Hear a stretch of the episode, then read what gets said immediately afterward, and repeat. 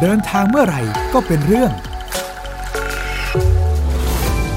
กับสวงสิทธิสมานในรายการเดินเล่าเอาเรื่อง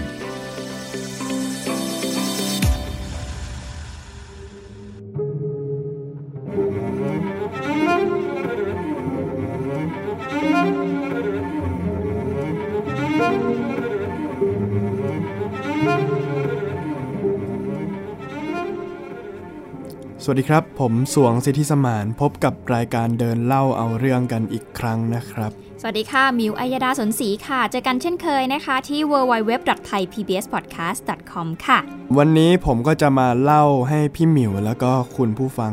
ได้ฟังกันนะฮะเกี่ยวกับทริปที่ผมได้ไปไกลที่สุดที่ที่ที่ไปคนเดียวอะนะครับผม ค่ะ ทริปนี้เนี่ยผมไปที่รัสเซียกับประเทศฟินแลนด์นะฮะ ค่ะ ที่เลือกไปที่ประเทศนี้เนี่ยหนึ่งเลยคือผม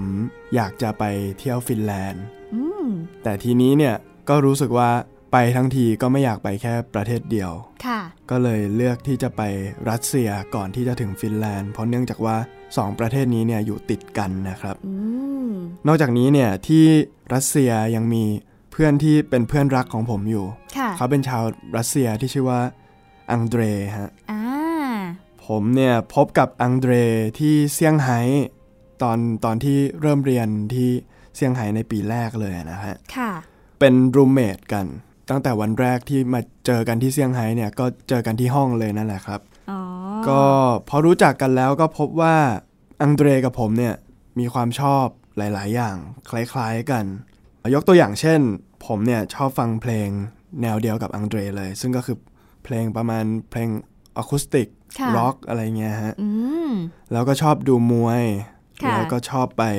เล่นบอดี้เวทด้วยกันนะฮะ ค่ะ ไปวิ่งไปสวนสาธารณะด้วยกัน แล้วก็ชอบดูหนังคลาสสิก ค่ะ แล้วก็ชอบอ่านหนังสือ อืม ด้วยความที่มีความชอบอะไรหลาย ๆ อย่างเหมือนกัน แล้วก็เป็นเพื่อนที่นอนห้องเดียวกันด้วยก็คือเป็นรูมเมทกันนะฮะ ค่ะ ก็เลยรู้สึกว่ามีความสัมพันธ์ที่ค่อนข้างลึกซึ้งกับเพื่อนคนนี้ อืม ลึกซึ้งเลยนะคะ คุณผู้ฟัง แต่ว่าอย่าเข้าใจผิดเนาะ จ ใช่ ริงๆ ก็ เป็ แบ น บ แค่ แบบ เพื่อน เพื่อน ฮะ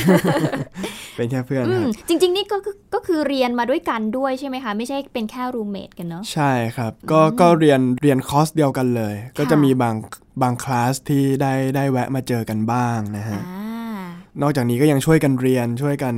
ติวภาษาจีนด้วย อ่า เพราะว่าก็ต่างชาติกันทั้งสองคนน่ะเนาะ ใช่ครับผม ค่ะ ก็หลังจากจบปีแรกเนี่ยอังเดรต้องย้ายกลับไปที่ประเทศของเขา ค่ะ ด้วยความที่เขามาเรียนภาษาแค่หนึ่งปีเนี่ยในขณะที่ผมต้องเรียนปริญญาตรีนะฮะ ค่ะ ก็เลยต้องแยกจากกัน อ๋อ ซึ่งด้วยความที่โอ้โหอย่างที่ผมบอกอะนะฮะเรามี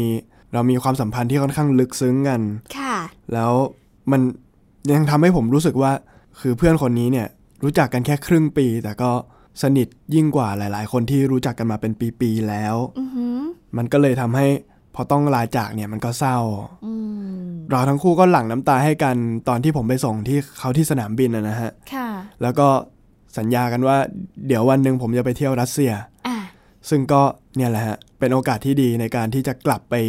เยี่ยมเพื่อนเก่า ค่ะ พี่หมิวเคยมีความรู้สึกที่จะต้องแบบจากลากับเพื่อนอะไรอย่างนี้ไหมฮะ อืม เอาจริง ๆ คือยังไม่เคยมีเพื่อนที่อยู่ห่างไกลกันขนาดนี้เนาะ แต่ว่าก็เคยมีโมเมนต์ที่มันอาจจะต้องมีการจากลากันบ้าง อย่างเช่นตอนที่เราเรียนจบมหาวิทยาลัยมัธยมอย่างเงี้ย ก็ยัง ครับ พอมีประสบการณ์ร่วมคล้ายๆ สวง อืม อยู่บ้าง อะไรอย่างเงี้ยค่ะ แต่ว่าของพี่หมิวยังโชคดีหน่อยเนาะ เป็นเพื่อนคนไทยด้วยกัน เราก็เลยอาจจะไม่ได้รู้สึกว่า หูเราต้องหาโอกาสไหนนะ ที่จะแบบไปเจออะไรอย่างเงี้ย ครับ อืมค่ะ ถ้าเป็นเพื่อนแบบอังเดรก็ดีเหมือนกันนะฮะ อืม คือคือต่อให้เราจะอยู่ไกลกันเนี่ย แต่ว่าถ้าวันไหนเราอยากไปเที่ยวก็จะมีคนพาเที่ยวอยู่ แต่จริง ๆ เจอเพื่อนแบบนี้ก็ดีเหมือนกันนะ อย่าง ใช่ พี่หมิวมีเพื่อนต่างจังหวัดอย่างเงี้ย พอเวลาที่เราต้องจากกันอย่างเงี้ยเขาก็จะมีการชวนเหมือนอังเดรเลย ก็แบบว่า ใช่ อ่ะถ้ามีโอกาสแวะไปสุราษฎร์ อ่า ไปได้นะ อ่า เดี๋ยวพาไปเที่ยวอย่างเงี้ย ใช่ครับผม เออ ก็จะดูเป็นเจ้าถิ่น ก็ต่างกันตรงที่ว่าอันนี้คือไป ต่าง รัสเซียเลย ใช่ ใช่ฮะ ค่ะ กลับมาเรื่องทริปรัสเซียนะฮะ ก่อนไปเนี่ยผมก็คาดหวังว่าจะได้เจอกับเมืองสวยๆ ได้กินอาหารอร่อยๆ แล้วก็ ค่ะ ไปหาประสบการณ์การท่องเที่ยวคนเดียวนะฮะ อืม ในที่ใหม่ ๆ แล้วก็แน่นอนว่า อยากจะไปใช้เวลาดีๆ ร่วมกับเพื่อนสนิทคนที่ชื่อว่าอังเดรเนี่ยฮะ งั้นแสดงว่าการเดินทางครั้งนี้ของสวงคือตั้งใจไปคนเดียวเพื่อที่จะไปหาเพื่อนและไปเที่ยวด้วยกันถูกไหมคะ ก็ถูกสักครึ่งหนึ่งก็ได้ครับ อ่า เพราะว่าจริงๆแล้วไม่ได้ต้องการจะไปคนเดียว เพียงแต่ว่าชวนคนอื่นแล้วไม่มีใครไปกับเราเท่านั้น อีกแล้ว เงฮะ คุณ หลายทริปมากเลยนะ จากการไปเที่ยวคนเดียวของสวงคือไม่มีเพื่อนไปค่ะ เลยต้องไปคนเดียว ผมก็ไม่ไม่ไม่ไม่เข้าใจเหมือนกันว่า อ่า ทำไมถึงไม่มีใครไปกับผม ค่ะอ่ะ แต่ไม่เป็นไร เพราะว่าเราเดินทางไปเนี่ยยังไงเราก็เจอเพื่อนอยู่ดีใช่ไหม ครับ ค่ะ แล้วเป็นยังไงคุณไปถึงแล้วเป็นยังไงบ้างคะ ก็บรรยากาศที่เห็นนะครับ อย่างแรกเลยคือเรื่องของอากาศในช่วงเดือนสิงหาคมนะครับ ค่ะ ช่วงนั้นจริงๆแล้วเนี่ยจะค่อนข้างสบาย ไม่หนาวไม่ร้อนเกินไป แล้วก็ อืม เย็นๆมีฝนตกบ้าง ค่ะ ตอนกลางคืนอาจจะต้องใส่แจ็คเก็ตสักตัวหนึ่งแต่ว่าตอนกลางวันเนี่ยเสื้อยืดกางเกงขาสั้นสบายๆได้เลยครับ ค่ะ ความสวยงามของเมืองเนี่ยขึ้นชื่ออยู่แล้วนะฮะที่ ค่ะ ที่รัสเซียมีความสวยงามอลังการ สมกับเป็นประเทศที่มีประวัติศาสตร์ ยาวนาน หนึ่งในประเทศที่มีประวัติศาสตร์ยาวนานที่สุดในโลกอะนะฮะ ค่ะ บ้านเมืองเขาเป็นยังไงบ้างคะสวง ก็จะเป็นทรงประมาณคล้ายๆกับยุโรปอะนะฮะ ค่ะ ก็เป็นเมืองยุโรป เพียงแต่ว่ามันจะมีสีสันของ อืม ของความเป็นพื้นเมืองของรัสเซีย ค่ะ เช่น เช่น ตึกสีแดงหรือว่าหลังคาสีต่างๆ ที่บางทีก็เป็นสีรุ้งด้วยนะฮะ อ่า ตามภาพที่เราอาจจะเคยได้เห็น ค่ะ อย่างแรกเลยเนี่ยที่ความลำบากของทริปนี้เนี่ยคือส่วนใหญ่ที่สถานีรถไฟของรัสเซียเนี่ยมันไม่มีภาษาอังกฤษ อืม เพราะฉะนั้นเนี่ยผมใช้ Google Map บางทีก็ไม่ได้ผล อือหือ เพราะว่า Google Map เนี่ยมันเป็นภาษาอังกฤษ ค่ะ แล้วมันไม่ตรงกับตัวอักษรของรัสเซีย ภาษารัสเซียที่ผมที่ผมได้เห็นอยู่ตามป้ายอะไรต่างๆเนี่ยนะฮะ ค่ะ ก็จะเป็นความลำบากที่ทำให้ผมหลงหลงอยู่ประมาณ2อสาครั้งนะฮะ แต่ก็ อ่า ก็ไม่มีปัญหาหลงก็แค่เรียกแท็กซี่กลับ บ้าน วิธีทางออกที่ง่ายที่สุด ใช่ค แต่ รับ ว่าการสื่อสารของคนที่นั่นเขาใช้ภาษาอังกฤษได้ใช่ไหมคะ หรือว่ายังไง น้อยน้อยมากครับ อืม น้อยมากก็จะพูดได้ประมาณว่า one two three four five อืม คือเหมือนกับว่าพอเราจะไปซื้อของซื้ออาหาร เขาก็จะถามว่า เออ one two แล้วก็ภาษามือผสมกับ โอ้โอเค one one อ๋อ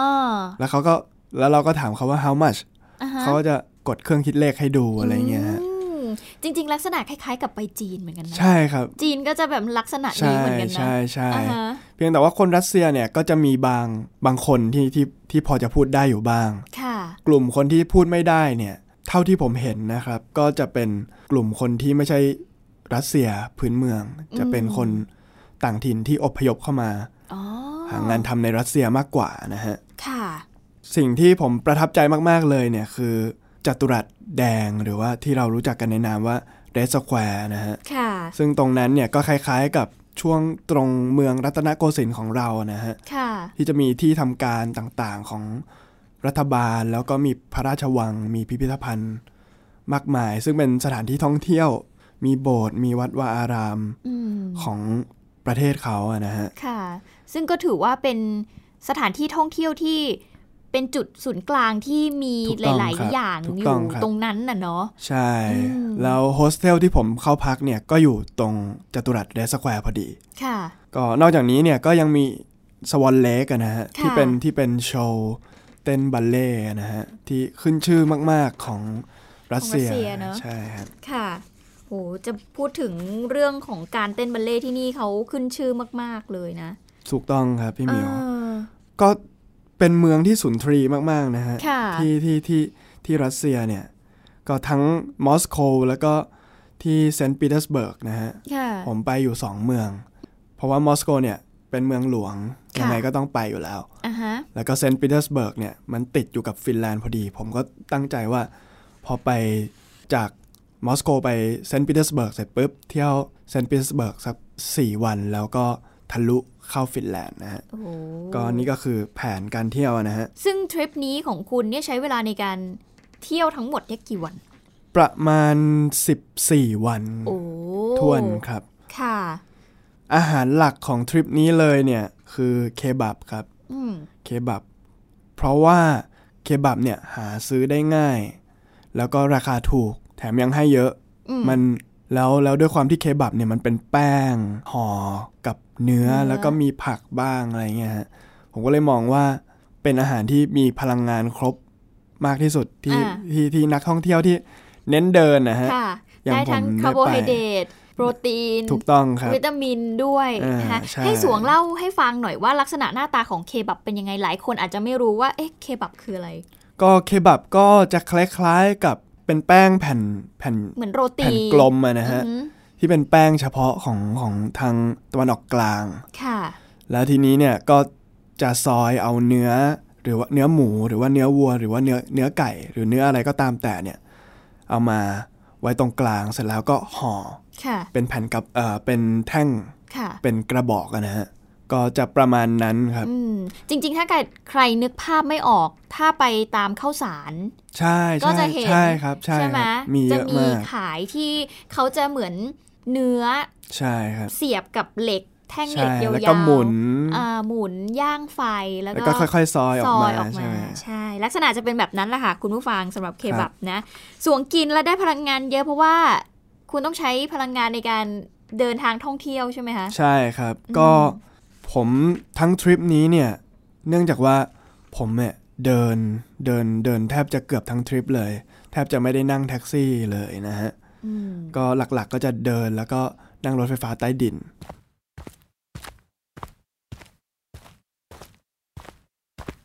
ระหว่างทางกลับจากมหาวิทยาลัยมอสโกนะฮะ ที่ผมไปเที่ยวดู แล้วก็กลับไปยังโรงแรมโฮสเทลที่ผมพำนักอยู่เนี่ย ระหว่างทางเนี่ย ผมได้ผ่านสวนสาธารณะแห่งหนึ่ง ที่ที่ภายหลังเนี่ยมารู้ชื่อว่าเป็นสวนสาธารณะที่ชื่อว่ากอคีพาร์คนะฮะ ค่ะ ตั้งอยู่ริมแม่น้ำมอสโกเลย อืม ซึ่ง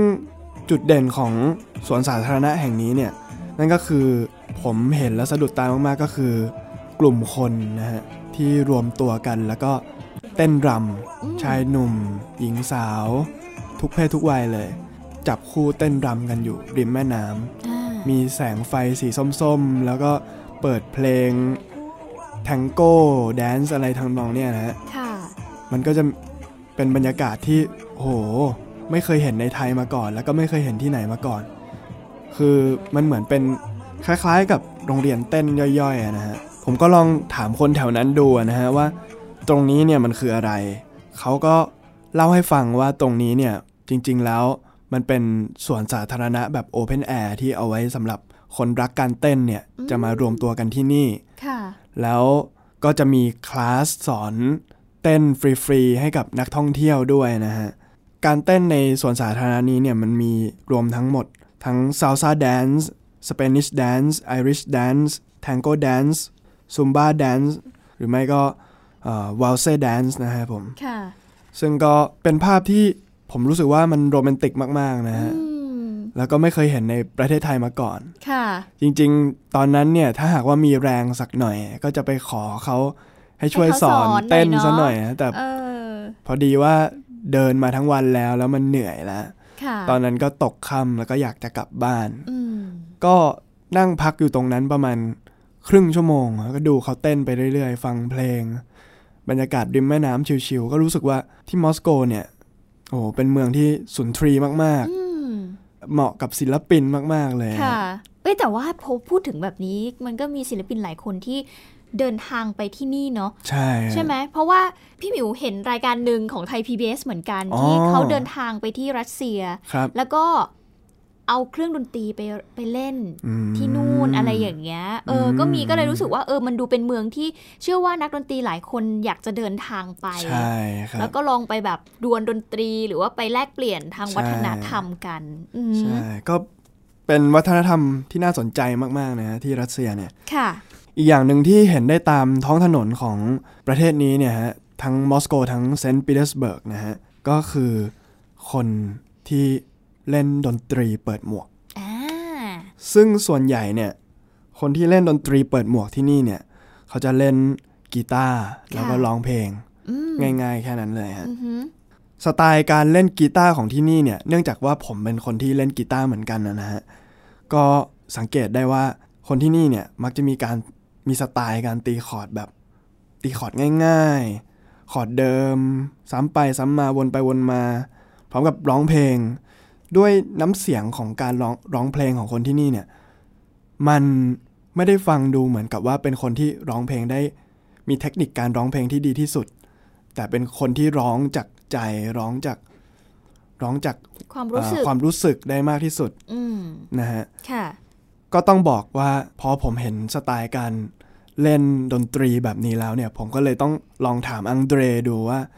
เอ๊ะ มันยังไงกันทำไมคนรัสเซียถึงชอบฟังเพลงแนวนี้ อืม มันมันฟังดูเศร้านะ อือหือ มันแบบอิโมชันแนลมาก ๆ เลย แล้วก็ ค่ะ โอ้ถึงแม้ว่าขอร์ดจะง่าย ๆ นะ แต่มันก็ดูทรงพลังมาก ก็ ค่ะ คุยกับเพื่อน เพื่อนผมด้วยความที่เป็นคนท้องถิ่นเขาก็รู้ประวัติศาสตร์มาบ้างพอสมควรนะฮะ ค่ะ ก็เขาก็ได้พูดเอาไว้ว่า ต้องมองย้อนกลับไปที่กลับไปที่แบ็กกราวด์ของประเทศรัสเซียนะฮะ ค่ะ ซึ่งเป็นประเทศที่อยู่ไม่ห่างจากสงครามมาตั้งแต่สมัยอดีตแล้ว อืม ถ้าพูดกันง่าย ๆ หลังจากปฏิวัติอุตสาหกรรมแล้วเนี่ยนะฮะ มันก็จะมีสงครามมากมาย ทั้งสงครามกลางเมืองอะนะฮะ ค่ะ การปฏิวัติคอมมิวนิสต์ของพรรคบอลเชวิก ค่ะ การเอ่อสงครามโลกครั้งที่หนึ่งแล้วก็สงครามโลกครั้งที่สอง อืม รวมไปถึงสงครามเย็นนะฮะ ซึ่งสงครามต่างๆ เหล่านี้เนี่ย รัสเซียเองก็ออกรบบ่อยเหมือนกันเนาะ ใช่ พอพูดถึคงรับ เนี่ยการทำสงครามของรัสเซียก็ไม่น้อยเลยทีเดียว ถูกต้องครับ แล้วเมื่อมีสงครามสิ่งที่เกิดขึ้นในประเทศนั่นก็คือการเกณฑ์ อืม ชายหนุ่ม หรือว่าผู้ชายที่เป็นลักษณะเหมือนเป็นชายชะกันนะนะฮะ ค่ะ ไปออกรบ อืม การไปออกรบแต่ละครั้งเนี่ยมันคือการไปไม่รู้ว่าเออเราจะเราจะอยู่ได้ถึงเมื่อไหร่ เราอาจจะตายพรุ่งนี้ เราจะมีโอกาสกลับไปหาคนรักที่เราที่รออยู่ที่บ้านไหม อืม เราจะมีโอกาสกลับไปหาพ่อแม่ หาเมียหาลูกที่รอเราอยู่ไหม เราไม่วันรู้ได้เลย สิ่งที่เราทำได้คือการเขียนจดหมาย ไปหาพวกเขาเพื่อระบายความคิดถึง อีกสิ่งหนึ่งที่ยังทำได้ ในการระบายอารมณ์ต่างๆเนี่ยคือการร้องเพลง การเขียนเพลงต่างๆ ออกมาจากความรู้สึก แล้วก็มีกีตาร์ตัวหนึ่งแบ่งกันเล่นทั้งกองร้อยเนี่ยฮะ อ่า ก็เกิดการเขียนเพลง อืม ที่เป็นเพลงของทหารผ่านศึก อืม ซึ่งหลังจากที่การรบการสงครามเนี่ยมันจบแล้วเนี่ยทหารที่กลับมาเขาก็ยังเล่นเพลงพวกนี้อยู่อะนะฮะด้วยความที่ทหารหลายคนเนี่ยเล่นเพลงพวกนี้แล้วมันก็เริ่มที่จะติดหูของใครหลายคน ศิลปินบางคนเนี่ยมีจุดเริ่มต้นคือเป็นทหารมาก่อน อ่า แล้วก็เสร็จศึกเนี่ยก็เอาเพลงที่แต่งจากค่ายทหารเนี่ยไปไปร้องแล้วก็ขายได้เป็นเรื่องเป็นราว เป็นเหตุให้เพลงแนวนี้เนี่ยมันฮิต อืม ในรัสเซีย แล้วก็สืบทอดความฮิตมาจนถึงปัจจุบัน ซึ่งก็จะสามารถเห็นเรื่องราวเหล่านี้เนี่ย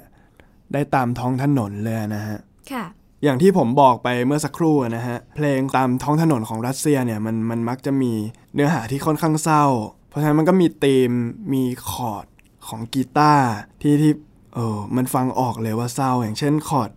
คอร์ด A minor คอร์ด E minor เนี่ยฮะ ค่ะ คอร์ดอันนี้คือตัวอย่างคอร์ดนะฮะ ยังไง คอร์ คะ ด E minor อ่า ซึ่งอันนี้เนี่ยคือคอร์ด E ธรรมดานะฮะ อืม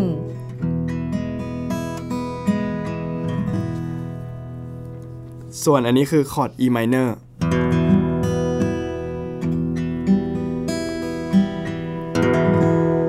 มันจะ คือ มี คือมันมันฟังออกใช่ไหมว่า อ่า ว่าอันไหนอันไหนที่เศร้ากว่า คือคอร์ดแรกที่สวงดีดอ่ะ มันจะมีความห้วนกว่า สว่างสว่างหน่อยนะฮะ แต่ว่า E minor เนี่ยมันจะให้ความรู้สึก เขาจะจะอธิบายยังไงดีอ่ะ มันดาร์กกว่า เออ มัน มัน ดา ดาร์ ร์ ก กกว่า กว่ามั มันดูแบบ มันดูเศร้า มันดูแบบเหนื่อยๆ อะไรอย่างนั้นนะเนาะ ส่วนอันนี้คือคอร์ด A นะฮะ ค่ะ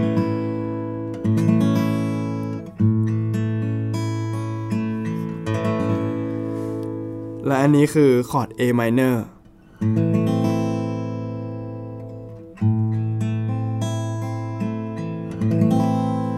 ก็จะมีมีความหดหู่มีความเศร้าอยู่ อืม ซึ่งซึ่งชาวรัสเซียเนี่ยศิลปินชาวรัสเซียเนี่ยหลายคนใช้ คอร์ดเหล่านี้เนี่ยมาทำเป็นเพลงได้ค่อนข้างที่จะสื่ออารมณ์ ค่ะ นะฮะ วันนี้สวงมีสักบทเพลงมาให้คุณผู้ฟังได้แบบฟังกันบ้างไหมคะ จริง ๆ จริง ๆ ก็มีนะฮะ เป็น ค่ะ เป็นเพลงรัสเซียเนี่ยแหละครับผม ค่ะ ที่ผมเคยให้อังเดรสอนผมเนี่ยฮะ ค่ะ วันนี้มีมาโชว์ให้คุณผู้ฟัง ก็ ได้ เดี๋ยว ฟัง เดี๋ยว ด้วย เล่นให้ฟังสักท่อนหนึ่งแล้วกันนะฮะ โอเค จัดไปค่ะ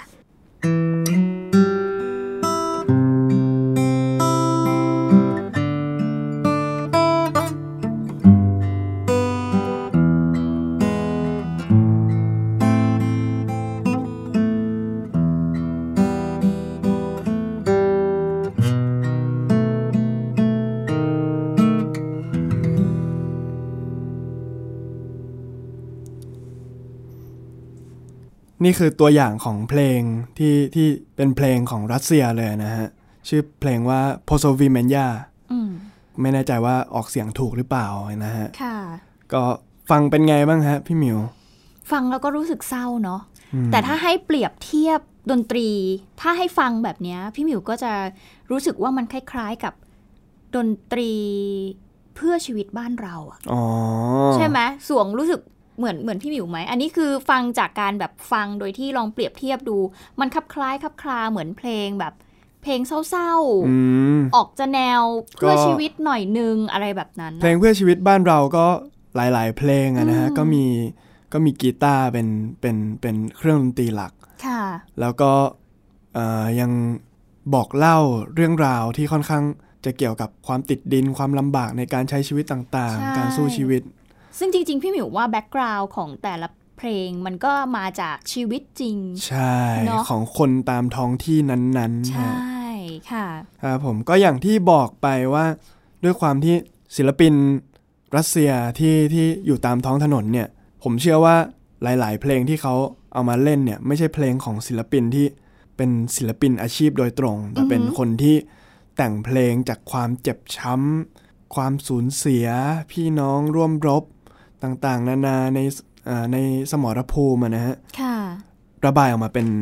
เป็นเพลง ซึ่งในตอนแรกเนี่ยมันมันเป็นเพลงที่เน้นระบายอารมณ์มากกว่า เน้นขายอะนะฮะ อือหือ ก็นี่ก็คือเรื่องราวที่อังเดรได้เล่าให้ผมฟัง ซึ่งก็ถือว่าเป็นเรื่องราวที่ เออมันมันก็จริงนะ เพราะว่าบางทีเนี่ย เราเนี่ย ไปเที่ยวตามที่ต่างๆ เนี่ย เราเห็นตึกราบ้านเรือน เห็นถนนหนทาง เห็นอนุสาวรีย์เห็นโบสถ์เราก็จะสามารถจริง ๆ แล้วมันรู้ได้ว่ามันมีเรื่องราวมันมีสตอรี่บางอย่าง อยู่เบื้องหลัง ค่ะ สิ่งเหล่านั้น อืม ซึ่งแต่ละอย่างเนี่ยมันก็บบ่งบอกถึงพื้นเพของประเทศ ถึงสิ่งที่เมืองเมืองนั้นเนี่ยมี ก็นี่ก็เป็นสิ่งที่ผมเห็นในรัสเซียนะฮะ ค่ะ จริงๆแล้วบางทีเนี่ยถ้าพูดจากประสบการณ์ของผมโดยตรงเลยเนี่ย บางทีเราไม่จำเป็นต้องเออลืมตาด้วยซ้ำเราหลับตาเดินอยู่บนถนนได้ยินเสียงเพลงเนี่ยก็ ก็เป็นป อาจ ระวัติศาสตร์เขา ใช่ แล้ว มันมันก็คือประวัติศาสตร์แล้วอะ อืม ซึ่งจริง ๆ แล้วประวัติศาสตร์ต่าง ๆ เนี่ยมันมันแฝงอยู่แทบจะทุกอนู อืม ของเมือง ค่ะ ครับสำหรับทริปนี้เนี่ยข้อสังเกตแล้วก็ข้อคิดต่างๆ ที่ผมได้เห็นเนี่ยคือเราก็ได้กลับมาย้อนคิดอะนะว่า จริง ๆ แล้วทุกเมืองเนี่ยมันเต็มไปด้วยเรื่องราวความเป็นมา เต็มไปด้วยประวัติศาสตร์ ค่ะ มันไม่ใช่ว่านึกจะสร้างแล้วก็สร้างเสร็จภายในวัน ไม่กี่วันไม่กี่เดือนไม่กี่ปีมันสร้างมาหลายร้อยหลายพันปี แล้วก็มีผู้คนที่สูญเสีย มีผู้คนที่เจ็บปวด อยู่เป็นประวัติศาสตร์ของเมืองเหล่านั้นนะฮะอย่างที่ผมบอกนะฮะว่าเมืองทุกเมืองเนี่ยมันเต็มไปด้วยความเป็นมา แต่ว่ามันไม่ใช่ว่าทุกๆคนเนี่ยจะมองเห็น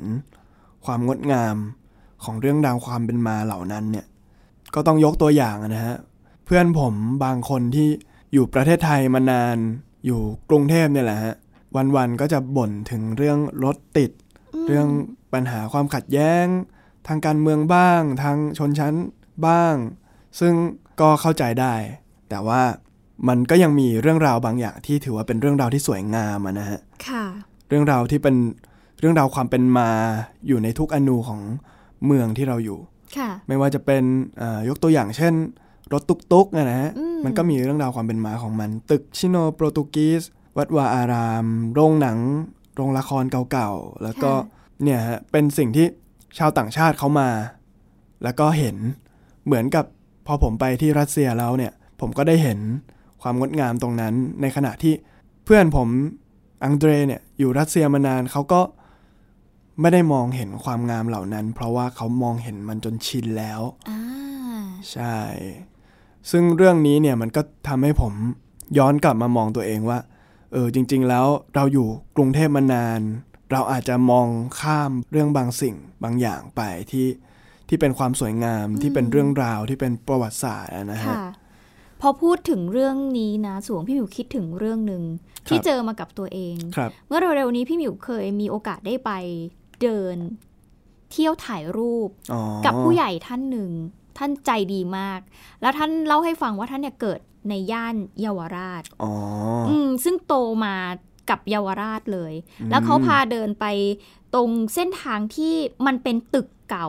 ครับ ในย่านนั้นน่ะ เขาบอกว่ามีคำพูดคำหนึ่งที่เหมือนสวงเลย เขาบอกว่า ตอนเด็กๆอะ่ะ อยู่ที่นี่มาแล้วก็เห็นตึกเนี้ยมาตลอดเลยนะ แต่มันไม่เคยรู้สึกว่ามันสวยเลย จนเริ่มแก่แล้วกลับมาดูอีกรอบหนึงก็รู้สึกว่า เออทำไมตึกเหล่านี้มันสวยจังเลย อ๋อ แล้วเขาเล่าประวัติศาสตร์ให้พี่หมิวฟังอะว่า ตึกเนี้ยมันเป็นสถาปัตยกรรมที่ผสมผสานระหว่างจีนกับยุโรป ครับ บ้างอะไรบ้าง ทุกอย่างมันเป็นประวัติศาสตร์หมดเล ใช่ ยอะถ้าเกิดมองกลับมาที่บ้านเราดีๆ นะ คุณผู้ฟัง แล้วลองกลับไปดูที่บ้านของตัวเอง เราจะเห็นว่าทุกอย่างมันคือประวัติศาสตร์หมดเลยเนาะ ใช่ใช่ อืม มันมีวัฒนธรรมแฝงอยู่ ใช่ มันมีเรื่องราวของคนในอดีต ค่ะ ที่อยู่กันมาจนถึงทุกวันเนี้ยนะฮะ แต่สิ่งหนึ่งที่มันจะทำมันอาจจะหายไปคือมันไม่มีใครเล่าขานกันต่อ ใช่ และเด็กยุคใหม่หลายคนก็อาจจะไม่สนใจที่จะค้นคว้าหรือกลับมองกลับไปย้อนดู ถู มัน กต้องนะเนาะ ฮะ อืม อันเนี้ยคือสิ่งที่บางทีก็รู้สึกน่าเสียดายเหมือนกัน ใช่ ค่ะ อืม ทุกพื้นที่มีเรื่องราวนะฮะ เราแค่ต้องใช้ใจสัมผัสเราก็จะมองเห็นมัน ค่ะ วันนี้ก็แค่นี้ก่อนแล้วกันนะฮะ ค่ะ สำหรับทริปรัสเซียนะฮะ ก็เดี๋ยวมีอีกหลากหลายการเดินทางที่จะมาเล่าให้คุณผู้ฟังแล้วก็พี่หมิวได้ฟังกันในในเอพิโซดต่อๆไปนะครับผม ใช่ค่ะ เพราะว่าหลังจากที่รัสเซียเสร็จแล้วเนี่ยคุณจะเดินทางต่อไปที่ฟินแลนด์ ถูกต้องครับ ใน EP หน้าเราจะมาติดตามกันต่อว่าฟินแลนด์ โอเค เป็นอย่างไรบ้าง ได้เลยฮะ ค่ะสำหรับวันนี้หมดเวลาแล้วค่ะ พวกเราทั้งสองคนต้องขอตัวลาไปก่อน สวัสดีค่ะ สวัสดีครับ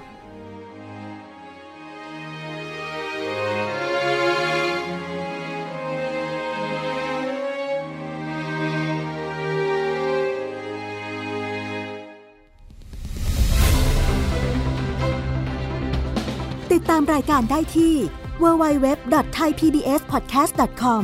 แอปพลิเคชัน Thai PBS Podcast หรือฟังผ่านแอปพลิเคชัน Podcast ของ iOS Google Podcast Android Podbean SoundCloud และ Spotify ติดตามความเคลื่อนไหวของรายการและแสดงความคิดเห็น โดยกดถูกใจที่ facebook.com/thaipbspodcast